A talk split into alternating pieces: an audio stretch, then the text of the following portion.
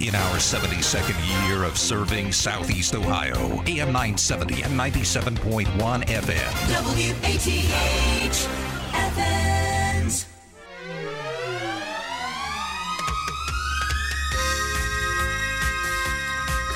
Wow, look at that sunshine just booming through the windows. 38 degrees outside, headed up to 71 today.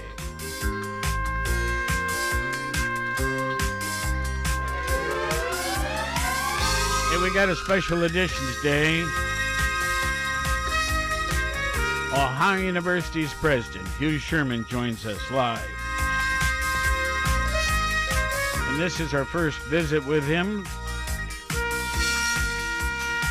Well, not my first visit, but our audience's first visit.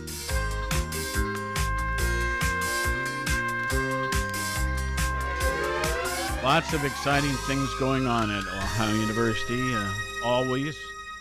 And, uh, you know, sometimes you hear about troubles here and there, and then you hear about good things here and there. And But, golly, I'm so happy to be in Athens, Ohio.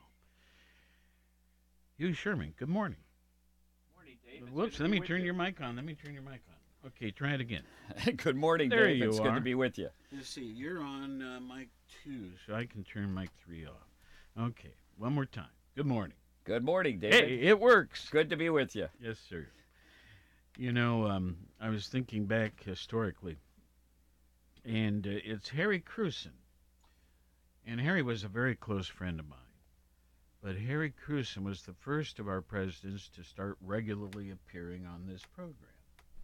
Did you know Harry? I did not. Oh, he was a great guy, and his wife as well. She taught my kids how to swim. That's that's pretty special. Yeah, it, it really is. Anyway, so you know, uh, you, you it's been years since you've been on here because you were a dean and um, of the of the College of Business, right? I was dean for 14 years. And um, so you know, it's been a long time since we've had you on. So I'm going to ask you some things that we may have covered back then, but it's worth repeating, I think. So, so tell me, where where were you raised? So I was raised in Baltimore, Maryland. Oh yeah. So I was born actually behind the old Memorial um, football and baseball stadium. Well, I know it well. My, So- wa- my yeah. wife's from Columbia. Oh, okay, in Yeah. Maryland. Yeah, and uh, worked in uh, on Charles Street in Baltimore. Yeah, I know Charles Street well. Of course. Now, uh, your parents, um, what were their backgrounds? Um, both parents were educated. My mother was uh, educated at John Hopkins and was a head psychiatric nurse for John Hopkins. Wow. And then my father was an executive in the shoe industry. Uh huh.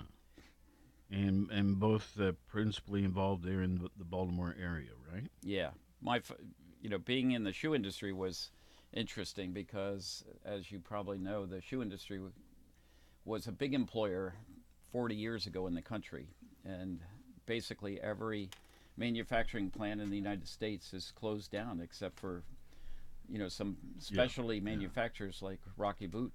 I, I I'm, I'm t- I just turned around and glanced at your shoes. I, I was wondering, any chance you have a few pair left from those days? Uh, no, No, that I was, back just- before, yeah, I just thought it'd be interesting. decades ago. Yeah. So siblings, brothers, sisters, anything like that? Yeah, I've got two wonderful sisters and a brother, and we have always been really close because, as I was mentioning, since my father was in the shoe business and the shoe industry was contracting, we ended up moving all over the East Coast and up to Canada. In our as uh, the four of us were growing up, so the four of us have always been extremely close And, and remain so. And remain so. What um, um, what kind of careers did they pursue? My sister is um, probably the most famous. She's a, uh, a geneticist, and she has a lab at the medical center at Emory. My brother is an executive with uh, Dell, and my sister is retired. She used to be involved in uh, insurance industry. hmm Well, as you were growing up, uh, did it become apparent early on what some of your interests uh, would turn out to be?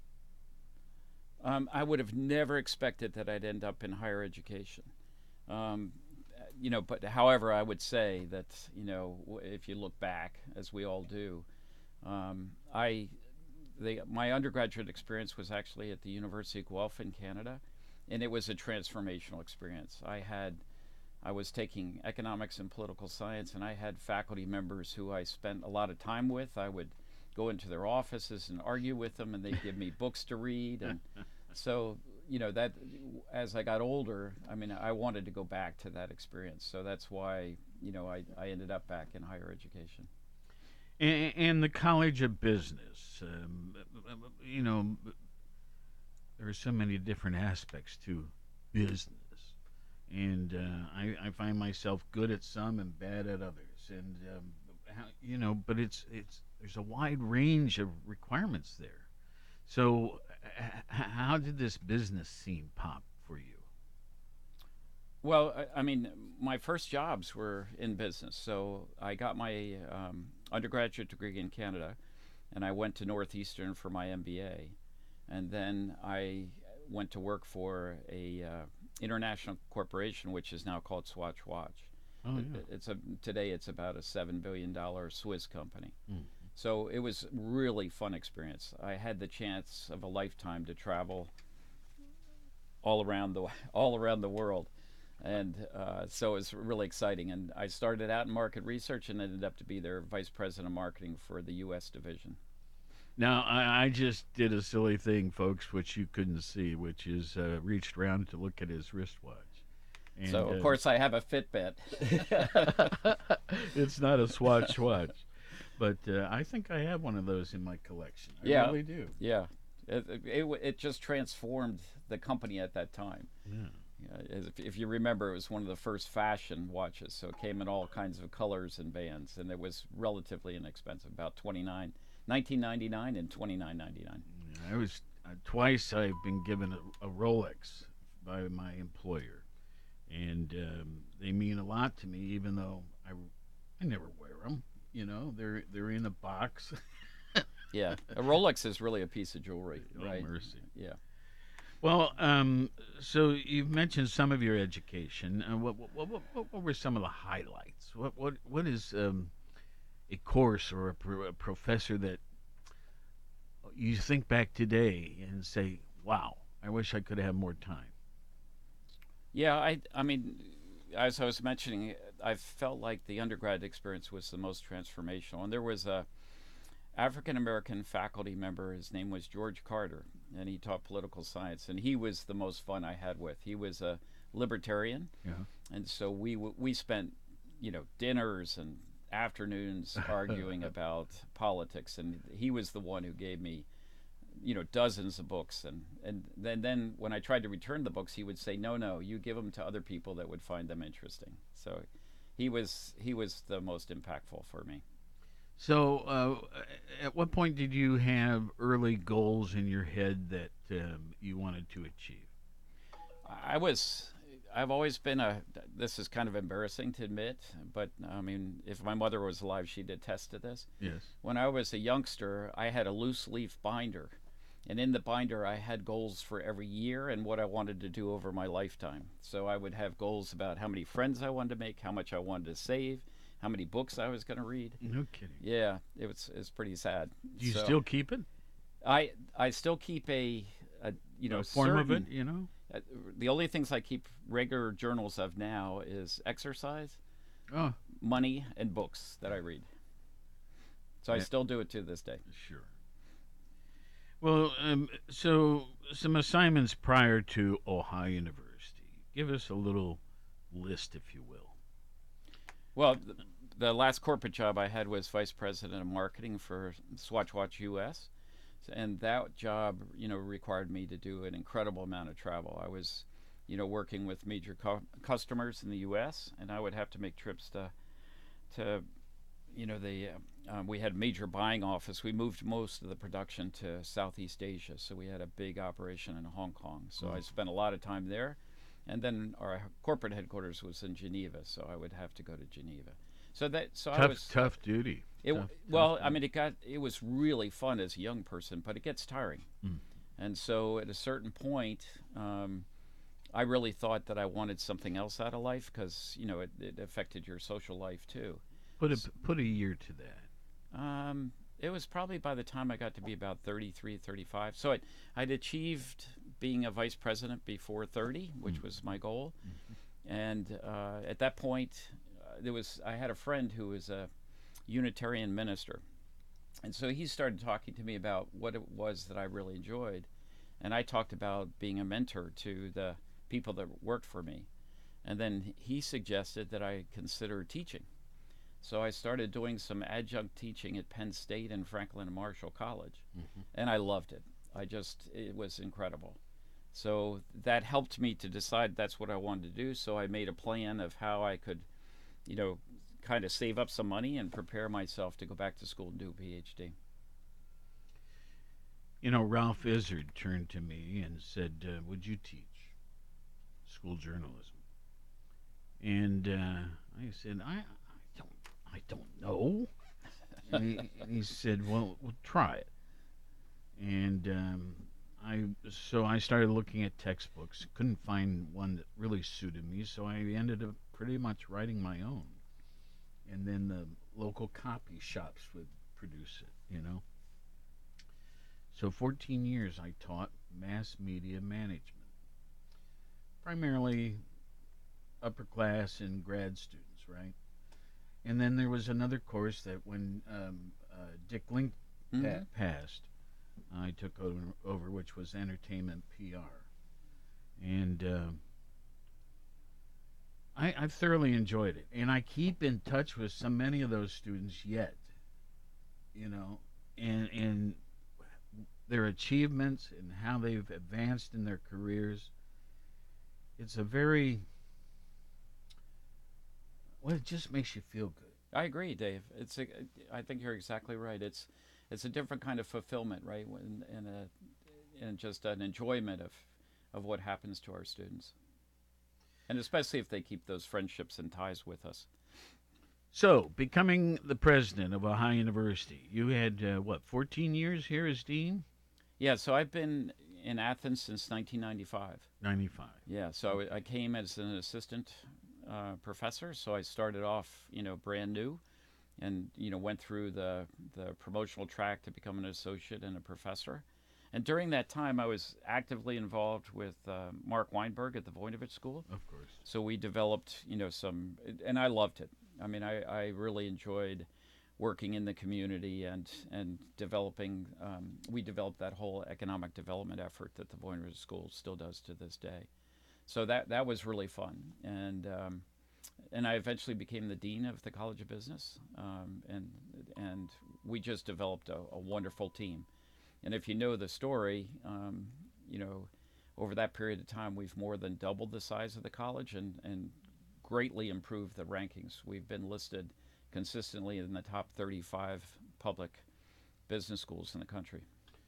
Well, you know, bringing up something like that, it, I have recently been just amazed at how many news releases I receive saying OU ranked this, OU ranked that, and um, you know, and and we're talking about high rankings in this area or that area or something else, and wow, you know, it's it's it's exciting, and I'm so proud of the university, and um, you know, but I've become an Athens nut. You know, I just love it here, and I can't think of any place. I've lived in Honolulu, I've lived in Los Angeles, all sorts of places. I I can't think of any place I'd rather live than Athens, Ohio. Yeah, I, Yeah. I agree with you, Dave. I, you know, it's funny when my wife and I came, we were both living on the East Coast. So I was outside of Philly. and My wife was in Boston. and when I brought her to Athens, I brought her at nighttime. So we stayed in Columbus, Yeah. you know, and, and enjoyed the, we, I took her to the theater and dinner.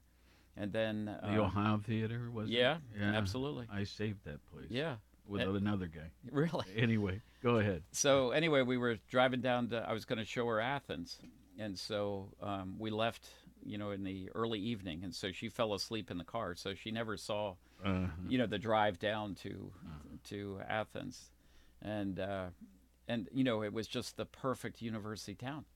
So, you know, it, she had some trepidation about going to a small town, but obviously, you know, we never look back. I mean, we love this community too. tell me a little bit about her background. I should have asked earlier. Uh, So my wife Nikki was a um, worked for a major PR firm in Boston, and so she was responsible for putting on major events. So she did like charity fundraisers for the Cancer Society or new openings of the opera or the theater, and she would put on the uh, Boston Pops, Oh, yeah. the July Fourth celebration in the Commons.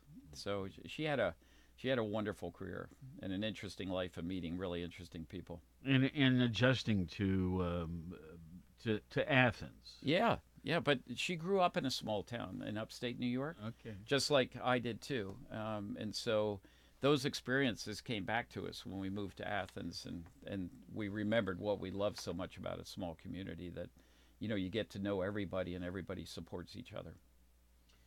Well, let's get to the heart of the matter, and that is you are president of Ohio University. Um, this has been a very tenuous period for businesses and universities, this COVID thing. And um, then there's other things that also come into play, and um, I think all sorts of universities are watching very closely their operations. Um, but yet I keep hearing success stories. And, you know, sometimes bad news travels faster, um, is cover- given more coverage than good news. You know what I mean?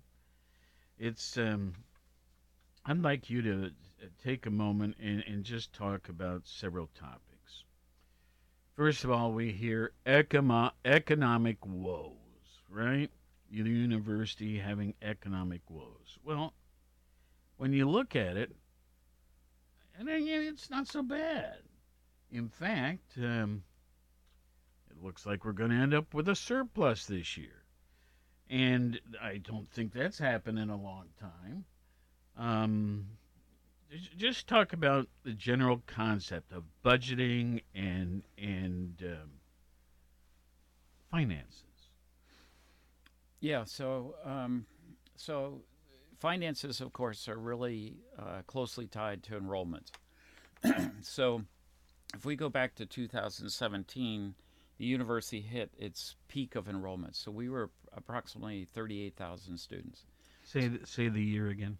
Uh, 2017. Seventeen. Okay. So that that 38,000, you know, includes the Athens campus as well as the um, five regional campuses and the medical school.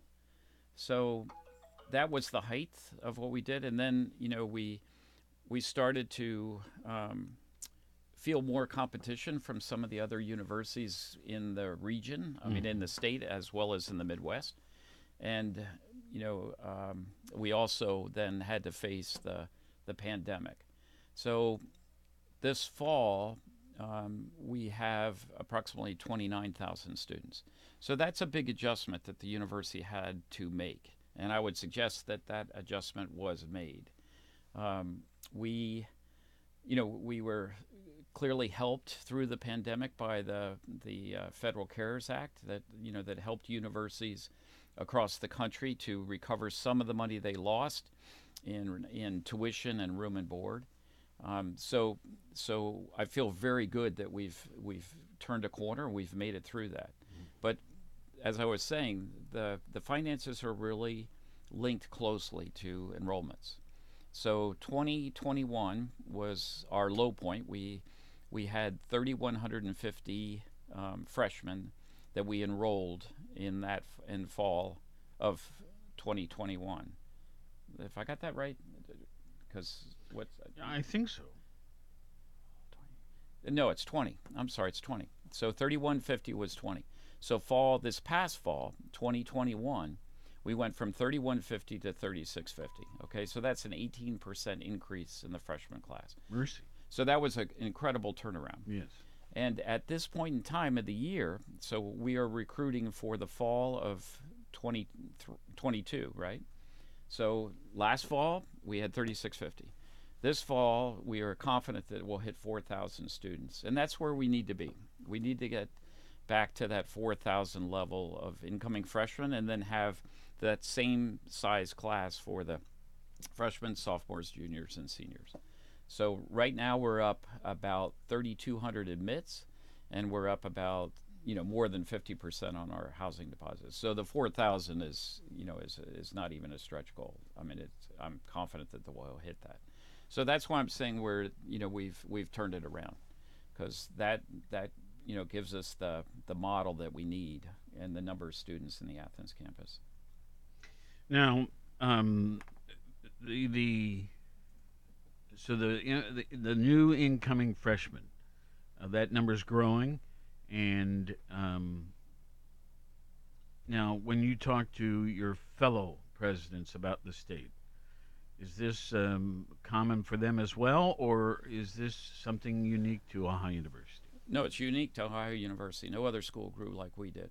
And several of the schools are still facing um, continual losses of their enrollments.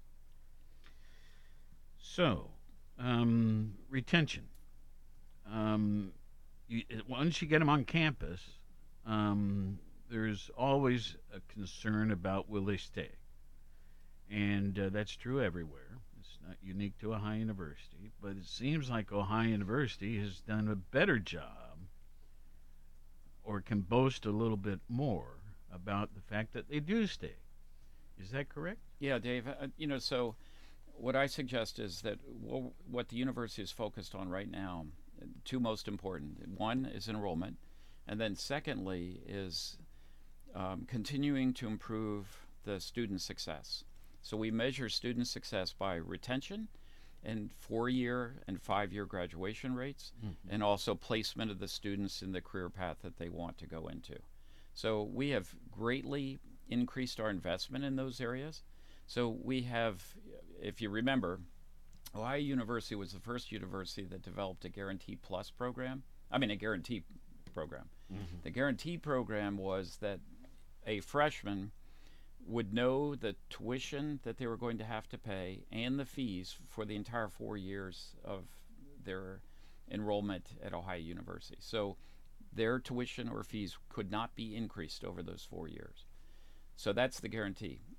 Quickly after we developed it, um, the other universities realized that that was important and they all followed us. What we did last year and was to implement a guarantee plus. What the guarantee plus is is it's focused on student success. So a freshman who comes in in their first semester is assigned a career coach, an academic advisor, and a um, faculty advisor. And those people stay with them for the four years. So in the first semester, the academic advisor meets with the student and lays out a four year graduation plan so that they know exactly how to proceed and which classes they need to take when. If they get off course, like say maybe in the second year, that they don't we don't wait for the student to come back to the academic advisor. The academic advisor calls the student, notifies them that they're off the path and we would like to meet with them so that we can get them on the path and then we can show them how they can, you know, take some of the the courses that they need so they can graduate within the 4 years. The same thing happens with career. So starting with the learning community that students take in the fall, we start talking to them about thinking about what is the career path they want to take. So the career advisor starts working with that student. Once the student is able to identify the career path, then the career coach starts to put together a portfolio, helps the student to put together a portfolio of experiences, not just the knowledge from the classes, but also experiences that they can take so they can differentiate themselves to get the job that they want. So those experiences could be doing a research project for a faculty member. It could be doing service learning projects in the community. It can be, and of course, it includes internships. Now, that's that's one program, and I've heard a great deal about it, and and it just uh, makes sense and consequently, so have a number of other universities adopted the same program uh, or a similar th- thing. Um, I would suggest, Dave, that that's absolutely true for the tuition guarantee, yeah. but it's not the guarantee plus. Okay. I mean, this is this is a, a different a different approach to helping stu- you know providing the support students the support for students that they need to be successful because we're not waiting for the student to come to us. We are intervening in a sense, you know, saying to the student, "Hey, you're off course, right? You you you have missed one course and so this is the path that you need to do to make sure that you can get graduated in four years in the same way that we start helping them to develop the experiences that can help make a difference for them to get properly placed in the career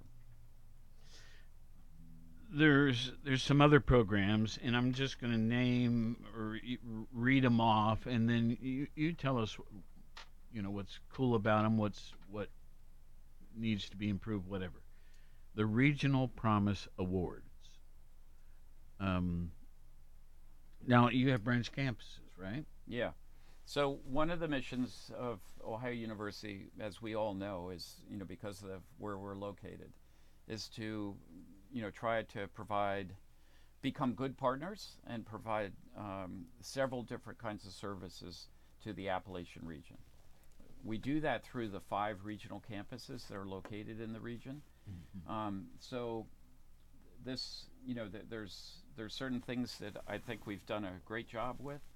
Um, one of the things that's happened though across the state for rural regional campuses and community colleges is there's been a significant fall off of enrollment, and we have we have seen that also with our regional campuses. Why? Why do you think that is? I'm not sure. I, I think I think one of the things that we need to do is provide students who are in these communities a range of educational experiences that they can get. Um, that you know, so maybe doing a four-year degree is too much when they are already working and they might have family commitments. So I think what we can do is do a better job of is showing them other options like here's some certifications that you can get. Here's some job training that you can get. Here's an associate degree that you can get. So give them uh, choices so it's not such a big jump to go for a four-year degree and then once they get excited and they see they can do it and they move to an associate's degree we can help them to get a professional degree in healthcare or business or social work you know some or becoming a teacher um, so I think we have to provide a, a, a bigger continuum for them. The Promise um, scholarship that we just announced, that's another way to try to help students to be able to afford to do a four-year degree. So this is a test program. We're hoping that we can expand it. But the program as it is right today, it offers any student who's on a regional campus um, who's got a 3.0 GPA um, and is Pell eligible for some, it doesn't have to be a lot, but any amount of dollars from the federal government. So it indicates a certain financial need. If they have those two uh, qualifications, 3.0 and they're Pell eligible, we will make sure that we provide them with a scholarship that covers all the other costs so that they can go get the four year degree for free. Now, are we talking about educational costs, or are we talking about um, uh, um, your apartment or your housing costs? Uh, what are we talking about? So most of these students are place bound, right? Because they're they are working, and many of them have family obligations. So what this program does is it pays all tuition and fees. Okay. Okay. Um, R1 designation. Uh, I'm not sure I've heard this term.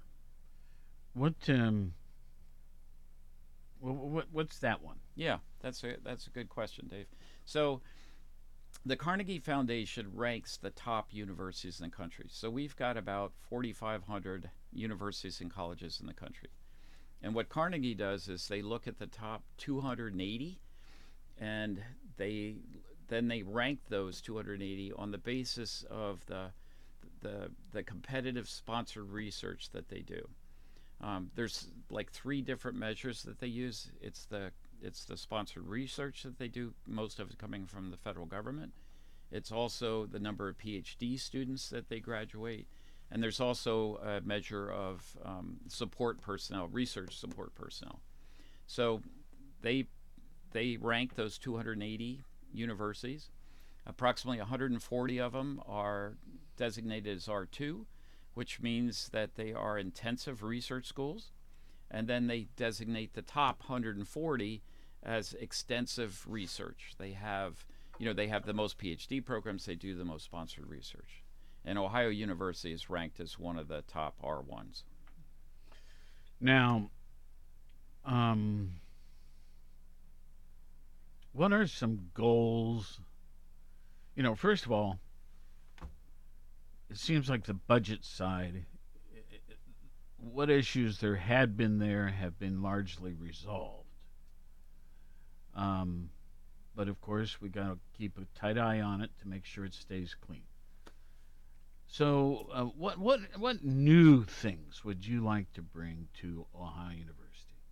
Well, I, I, you know, I, I do think, you know, that we need to be focused on student success. So I want to, and I think we do an outstanding job w- about that. That's that's what makes coming to Ohio University so special because we have this community feel, you know, that's part of Athens, and and we have this culture of supporting each other.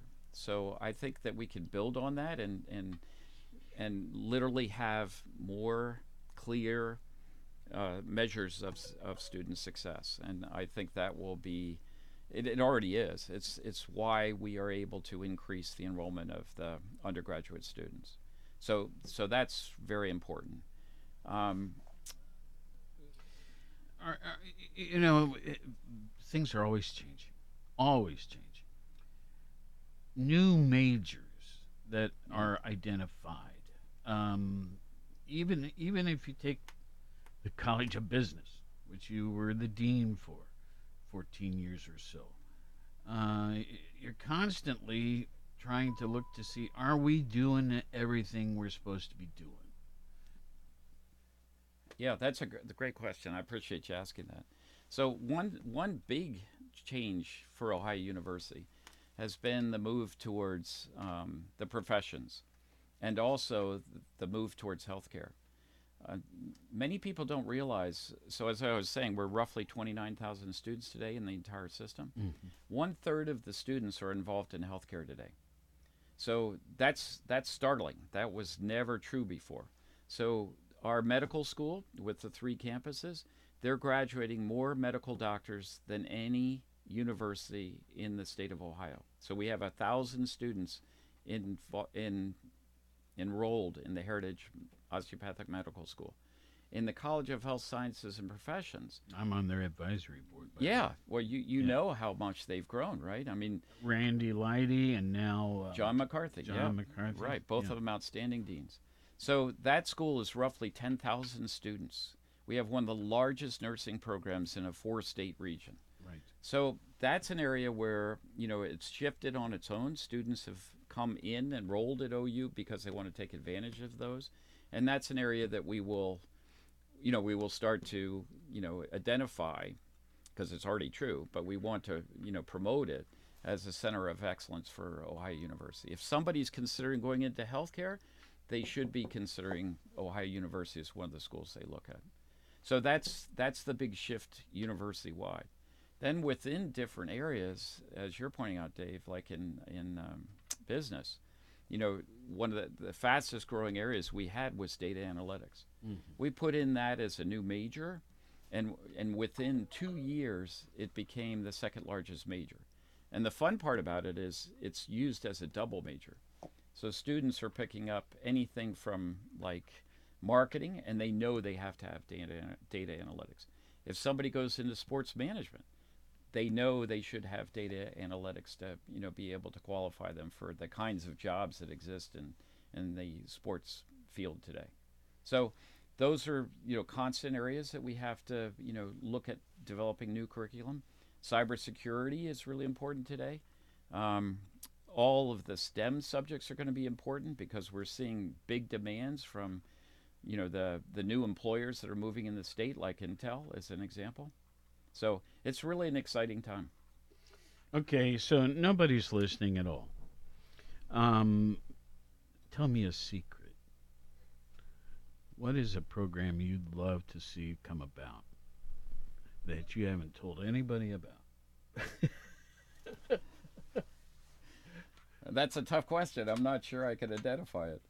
I'm not sure you should identify it, but no, just uh, dream a bit. What what um, what do you think as uh, president of Ohio University, besides getting back to normal, which you've largely achieved now? Uh, where what what's what would you like to take it? You know, what would you like to achieve next? I, well, I think it's two things. One, you know, definitely, I, you know, I would like us to be continue to be recognized as as a premier undergraduate school. I really believe that that is what we do best, and it's it, and it's because of the place, and you know, it's because of who we are and the place and the culture that we've established. So th- that's one, and then the second one is, you know, we we do share a concern, um, you know, with with the region and and trying to be of assistance and being good partners with the region. We do have some issues that you know there's some infrastructure issues that we have to deal with in the region that's which I know that the governor is you know because he was just down here last Wednesday to announce the new program and I'm real excited about it because he's talking about major new investments that haven't been made before in water and sewage and broadband so those are kind of absolutely necessary steps that have to be taken. And then on top of that, we have to work on, you know, job training and career preparation for, you know, for our residents in the Appalachian region. And we also have to work on, you know, healthcare. So COVID. Let's talk about COVID for a bit. I've had it with COVID. I, that's not my favorite topic. That's not mine either. I understand that, but uh, it's still something that needs to be uh, addressed. Come on, phone, hush up. There we go. Um, come on now. There we go. Sorry about that, folks. Um, it seems to me that the university has done um, all the things they needed to do to prevent COVID from just absolutely decimating the educational experience. Um, and uh, whoever's been in charge of that is probably a group of people. Uh, well done. Um, but you know, everything is starting to come back to normal, and we hope there's nothing that um, comes along to change that. Who who do you want to say well done to? Yeah, I appreciate that. So, as you said, I, I, you know, this has been a really difficult period for all of us, and it's certainly taken a toll on our students, right? I mean, it's, you know, it's it, all students from K through 12 as well as university students. So I'm glad that we're getting out of this, so that the students can be- get back to their normal lives. But at the university, we take pride in that, you know, we were able to get 91.6% of our Athens campus vaccinated. And I know that was a struggle, but I that was our objective to try to make sure that we had a safe community, and, and we achieved that. Now let me throw in our county has fifty seven percent Right, right. now, uh, which is lower than the state average. I might add, Yeah, but uh, the campus ninety six percent. 91. Ninety one. I'm sorry. That's all right, 91.6. But anyway, um, the, the this effort for this last you know 18 months especially was handled by our public health person who was Gillian Ice, and she is incredibly dedicated and really lived this. I mean, you know, it, it didn't. She would work 10 hours a day, seven days a week, and she was and she put together an incredible team you know to monitor to do the data management to do the testing to do the contact tracing when we were doing that um, that that I really believe strongly helped to keep our community safe. I have a granddaughter who's a freshman, and she has uh, taken a number of courses via whatever you call it, the computer at home sort of thing, or at, in the dorm room. Um, the um, what what do you think the teaching capacity is that way? Is it is it the same as a classroom? Well, I, th- I think everybody has different opinions about it, and there's lots of research that's out there. So I think that in some cases, you know, we can, you know, if there's interaction that's planned on the remote learning, it can be effective. But for me personally, just representing my own personal viewpoint, there's nothing like if I'm the faculty member, there's nothing like being in the classroom and having discussions and and even arguments with students about different ideas and Sure. it's it that's what's really fun for me. I, I think for me personally, learning is a social engagement. So I'm I'm still you know that's where I get the sense of, of feeling fulfilled is when I'm teaching in a classroom with people. I didn't prep you for the next question. Is there, what are some new programs that Ohio University is uh, considering or has implemented career wise? Well, the, the big ones, as you you know, you can imagine, is cybersecurity. Cybersecurity has become a, a national issue. So that's in. Um, it's Yeah. going to be a multi interdisciplinary program out of engineering and I business. I find it so complicated. I do too. I don't know, you know, that you get things that pop up on your Yeah. computer screen saying, subscribe to our service, we'll make everything wonderful. Keep you protected. It's and yet and yet I think they're part of the problem. So I I never know who to trust. Yeah. Well, you know, this is a you know major issue for for all organizations, right? Yeah. Even the university, we're, we're spending more and more on data security, as well as you know we have insurance policies that we have to buy.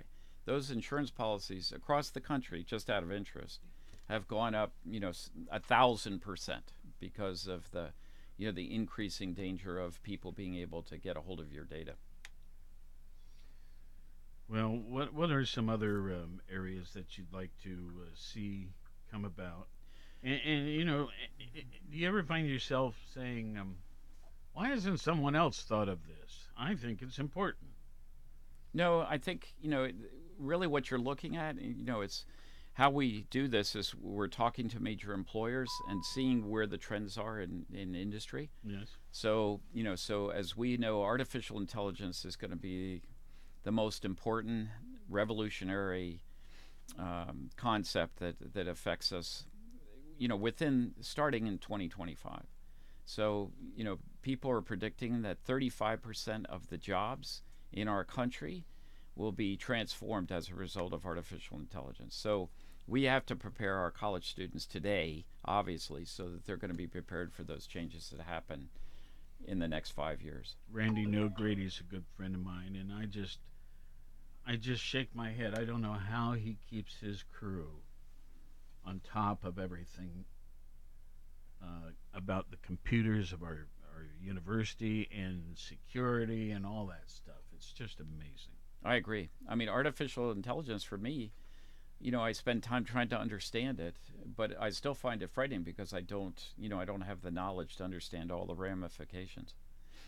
Well, once again, I tell you, nobody's listening, so you can tell me a secret. What is a program you would love to see brought about that you haven't mentioned before? I, I, I can't think of anything, Dave. Honestly, you brought that up twice, but I, I don't know what to, how to answer that question. Well, I thought maybe saying it twice would. I can't think of anything that's- unconventional. That's, cool. That's all right. That's all right. What about uh, the physical campus? Anything major going on? Yeah. Um, Whoops. Let me so we, one. you know, so Okay, killed it.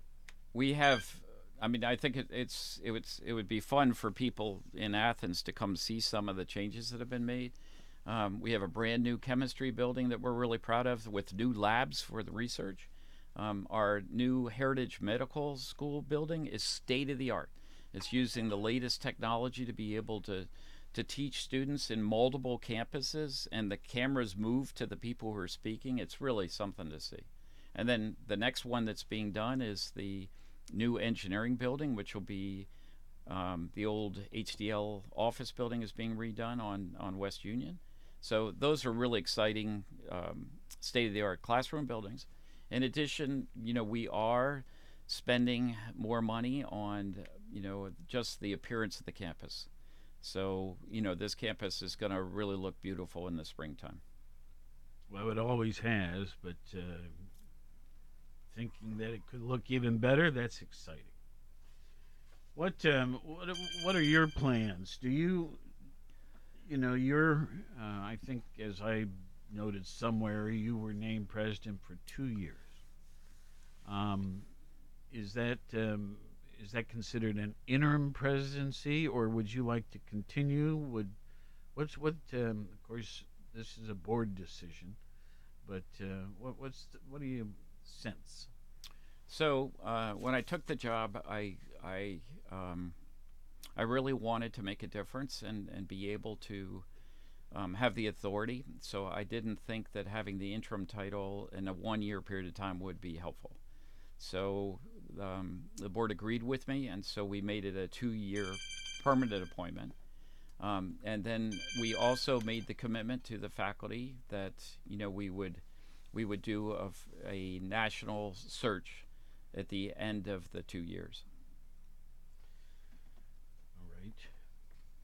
Well, do you, do you have enough energy to stick around if they lean in your direction? I'm I'm not answering that question at this point in time, and I you know I get it.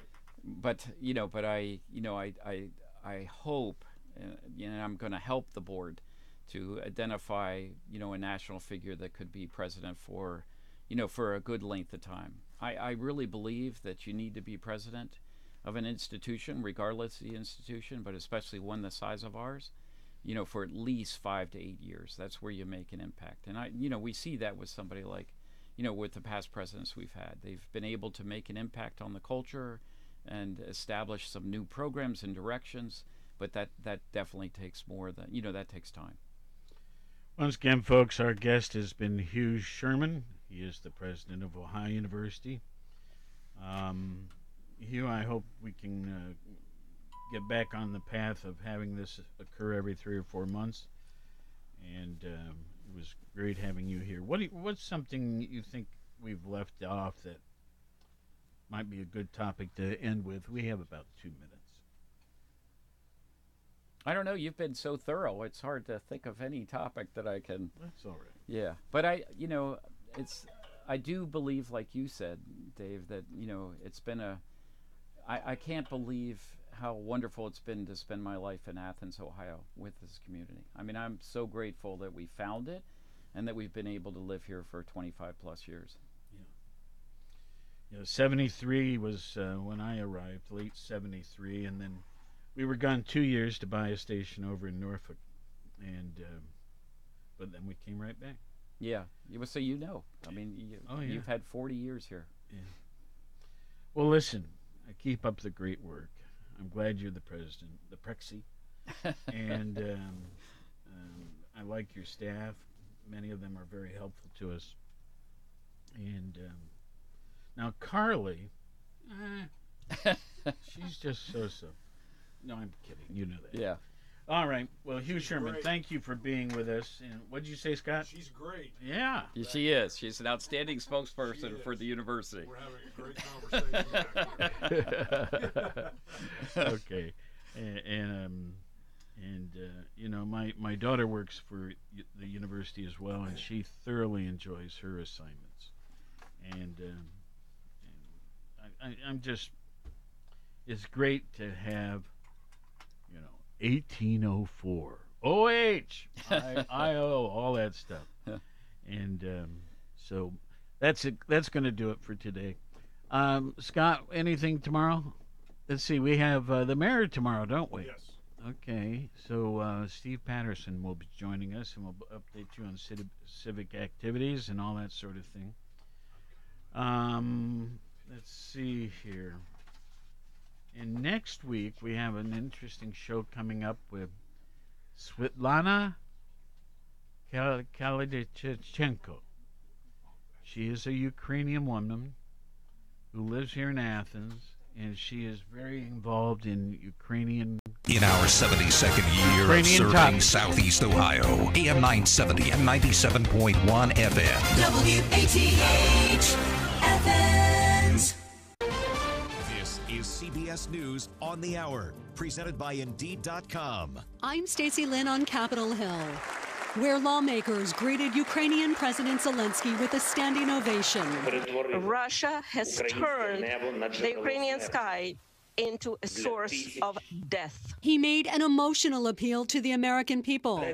Remember September the 11th, when evil tried to turn your cities in battlefield. Innocent people were attacked. He pleaded for a no fly zone and warplanes to help in their fight. He played a very graphic video showing the destruction, devastation, and death. I'm Steve Futterman at the Poland Ukraine border. As the Russia Ukraine peace talks continue, there are some potentially encouraging signs. Today, Russia's very influential Foreign Minister Sergei Lavrov said there is some hope in reaching a compromise. Part of any compromise could include a Ukraine commitment not to join NATO. Last night, President Zelensky indicated he accepts the fact that his country is not going to be part of any NATO alliance. Now, with more CBS News, here's Linda Kenyon. Relatives of the more than two dozen people who died of COVID at an Illinois veterans home are suing. As the COVID lockdown kicked in two years ago this month, the disease eventually started spreading through the LaSalle, Illinois Veterans Home. 26 of the 27 veterans now listed in lawsuits died. The suits allege residents and staff who tested positive in the facility were not isolated. The daughter of one veteran saying, They could have done better. A state inspector general's report found the deaths could have been prevented. CBS's Jennifer Kuiper in Chicago. It's another lawsuit over police actions. Here's CBS's Jim Krasula. A black man who sued the Independence, Missouri Police Department and several officers says police dash cam video supports his contention that he was racially profiled. 37 year old Justin Layton was stopped for jaywalking in early 2020 and beaten by officers. He also says they repeatedly called him a racial slur. Starbucks and the National Labor Relations Board remain at odds. The agency alleges the company put supporters of unionizing efforts under surveillance and retaliated against them. The NLRB complaint filed yesterday says Starbucks has been interfering with, restraining, and coercing employees who are trying to unionize stores. The company calls the allegations categorically false. CBS's Christopher Cruise. Retail sales are up slightly. The Commerce Department says Americans slowed their spending in February as prices for food, gasoline, and just about everything else started to climb. Retail sales increased to just 0.3% after a 4.9% jump in December to January. January's increase, the biggest jump since last March. This is CBS News. If cold winter calls have turned into warm spring leads, you need Indeed, the all-in-one platform to interview, screen, and hire quality people. Visit Indeed.com slash credit. Hi there, I'm Stephen Colbert, host of The Late Show with Stephen Colbert, featuring me, Steve Colbert. Do you love television but hate the visuals? Do you wish you could get the freshest topical comedy one day later? Do you have one or more ears? If you answered yes to any of these questions, you're going to love our new podcast, The Late Show Pod Show with Stephen Colbert. Listen to The Late Show Pod Show with Stephen Colbert on Spotify, Bluefy, or wherever you get your podlings. Let's face it, the pandemic has forced so many of us to re examine all parts of our lives. And the only one that I'm actually qualified to help you with is your personal finances. I'm Jill Schlesinger, CBS News business analyst. I'm also a certified financial planner, and I'm psyched because I have a new podcast. It's called Eye on Money. I'm going to field your questions and help you get where you want to go. Follow CBS Audio's Eye on Money with me, Jill Schlesinger, on Apple Podcasts or wherever you get your podcasts. She was just 23 when she was killed, but Selena was a powerhouse in the music scene, and now she has some new music. Nearly three decades after her death, the the father of the late Selena, says a new album will come out next month.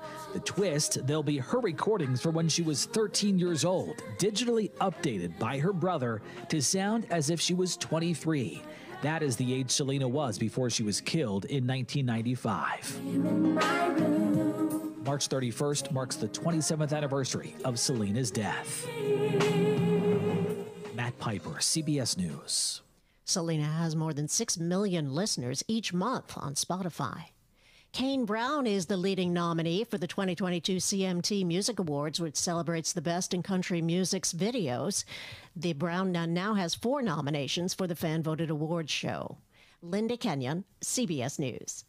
Guys, stop putting your love life on hold. U.S. Pharmacy has some exciting news. If you've been wanting to try Viagra or Cialis, now's the perfect time. Call today and receive 90 little blue or little yellow pills for only 119 with free shipping. Why order some low dose sildenafil from one of those subscription services when we can give you what you want now? Call 800 711 6818 and we'll rush your order discreetly packaged to your door. Been thinking about trying Viagra or Cialis? Call U.S. Pharmacy at 800 711 6818 for as little as only 119 for 90 pills. Need your package in a hurry? Call 800 711 6818 and ask about our express shipping option, and we'll rush your order to you as soon as possible. Save money on this little blue or yellow pill you've been wanting to try. Again, 800 711 6818 now. That's 800 711 6818. Classic Hits 970 WATH.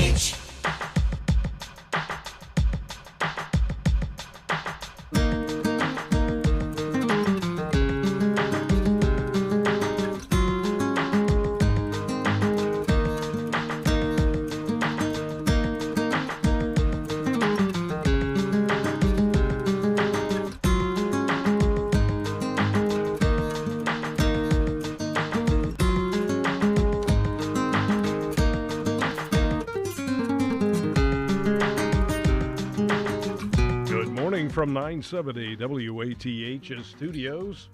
It is Make It Happen time with Kim Valentor and Ruth Dudding, and they're going to be welcoming in a special guest today to talk about AmeriCorps. Ward Bryson will be with us today, so we welcome them all in. And to tell you how much fun it is to talk to these wonderful ladies, Kim and I were just gabbing away before we went on the air here, and I wasn't even paying attention to the time.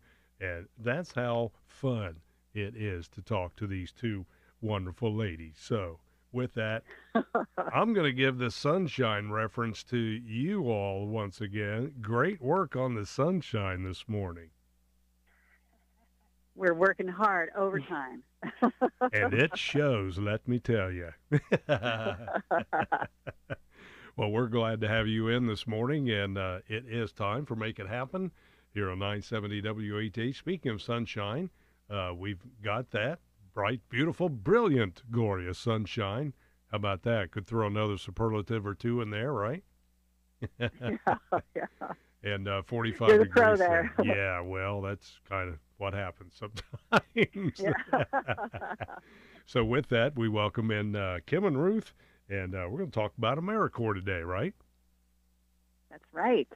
That's right. We are going to talk about AmeriCorps. You know, we've actually spoken about this subject in the past, um, but it's been quite a while, and we thought, one, AmeriCorps is a fabulous and a very important and critical program to our community, but also we want to make sure that the locals here realize that, you know, it doesn't matter that we've had a pandemic going on.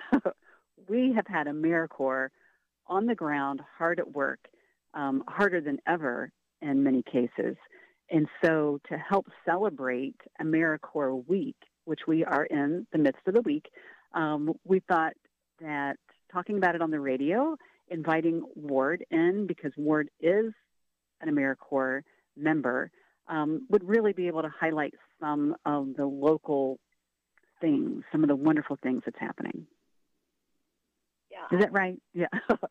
I'm excited. And Ward's um, Ward happens to serve with the health department, so it, I'm glad that they're able to come and join us today because Ward is an excellent service member and has done so much. And we've we've had AmeriCorps members for about oh, 22 years, 21 years, um, and and they've really been instrumental in helping the health department extend their reach into the community.